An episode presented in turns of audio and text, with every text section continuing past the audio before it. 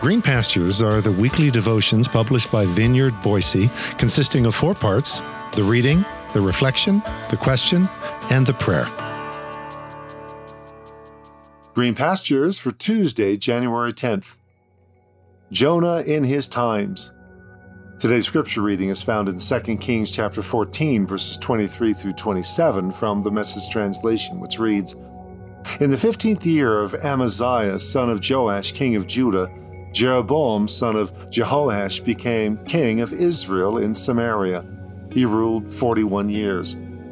As far as God was concerned, he lived an evil life, never deviating an inch from all the sin of Jeroboam, son of Nebat, who led Israel into a life of sin. But he did restore the borders of Israel to Lebo Hamath in the far north and to the Dead Sea in the south, matching what God, the God of Israel, had pronounced through his servant Jonah, son of Amittai, the prophet from Gath Hepher.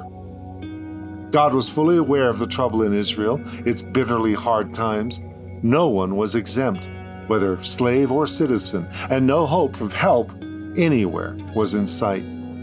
But God wasn't yet ready to blot out the name of Israel from history, so he used Jeroboam, son of Jehoash, to save them. This is God's Word. Okay, today let's delve into a bit of Jonah's backstory. Peterson's first line of the Jonah story, one day long ago, might seem to place Jonah within the category of Lord of the Rings or Star Wars, with its a long, long time ago in a galaxy far, far away, which is just perhaps a stone's throw from the common fairy tale intro line, Once Upon a Time. While there are ongoing questions of historicity or even plausibility surrounding the book of Jonah, some of which we'll no doubt touch upon as we go, we first need to take note of the fact that Jonah isn't just a random name pulled out of a hat. When dealing with Jonah, we're not dealing with make believe. Jonah was a real person, a real prophet in real times that we encounter in the historical record of Israel's kings. Okay, we encounter him briefly, as in one reference in a passing line, but encounter him we do in conjunction with the king of the northern realm of Israel, whom we know as Jeroboam II, whose existence and reign has been corroborated by archaeological finds as recent as 2020. There are some 15 kings over that northern realm, none of them with much to commend them, at least in the biblical record. Jeroboam II reigned during the first half of the 8th century in what we now know to be the pinnacle of the northern kingdom's power. In fact, as today's text tells, the reign of Jeroboam II witnessed something of a resurgence in power and prosperity that the chronicler attributes to God's mercy upon the suffering of the northern kingdom prior to Jeroboam's II ascension to power. The fortunes in the north had fallen drastically, but with Jeroboam II's ascent, all of that changed. For 50 years, the economy boomed, the wealthy prospered, and the military successfully reasserted itself in retaking lost territory and expanding Israel's boundaries to an extent unparalleled since the golden days of Solomon nearly two centuries before. In short, under Jeroboam II, Israel was made great again, to such an extent that his name could be mentioned in the same breath as David or Solomon, at least when it came to economic prosperity and territorial expansion.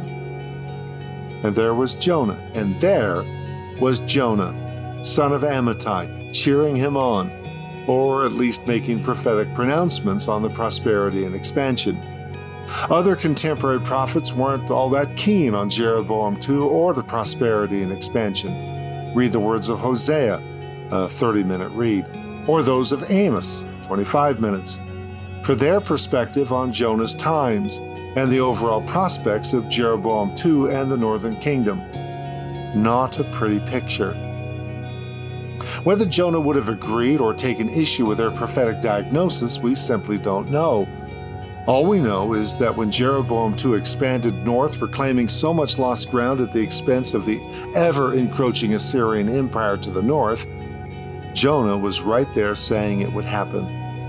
And the rest of the story after Jeroboam II's demise? A rapid fall of the entire northern kingdom into the abyss of Assyrian domination and exile. Multiple assassinations, multiple coups, destabilized yeah, destabilized. Multiple assassinations, multiple coups destabilized the entire nation, leading to its complete overthrow within just over two decades. The star of Israel rose high with Jeroboam II, only to fall rapidly like Isaiah's morning star. And Jonah was right there on the precipice with them. And it's at this pivotal moment, one day long ago, that the word of the Lord came to Jonah, son of Amittai. The Hebrew name Amittai means truth, or more precisely, my truth, which is perhaps telling, at least symbolically. Jonah, the son of my truth, spoke of national expansion and restoration to its former greatness, despite being led by a king who, though by all accounts was highly successful politically, economically, and militarily, was, in the overall prophetic estimation, a bad king whose moral corruption ruined the nation beyond repair. Outside of, okay, outside of the book bearing his name, the one thing Jonah, son of my truth, did was speak good things to a very bad king. His truth evidently revolving around his people, his heritage, and his nation. At least that's where this text leaves us. Just as on that day long ago, the word of the Lord came to Jonah, pointing him in a very different direction indeed. So, as you pause for a moment of personal reflection and prayer, ponder to what extent is your truth determined by current political and cultural trends and movements, or driven by deeper traditional ones? Rather than by the word of the Lord that may arrive in your inbox today.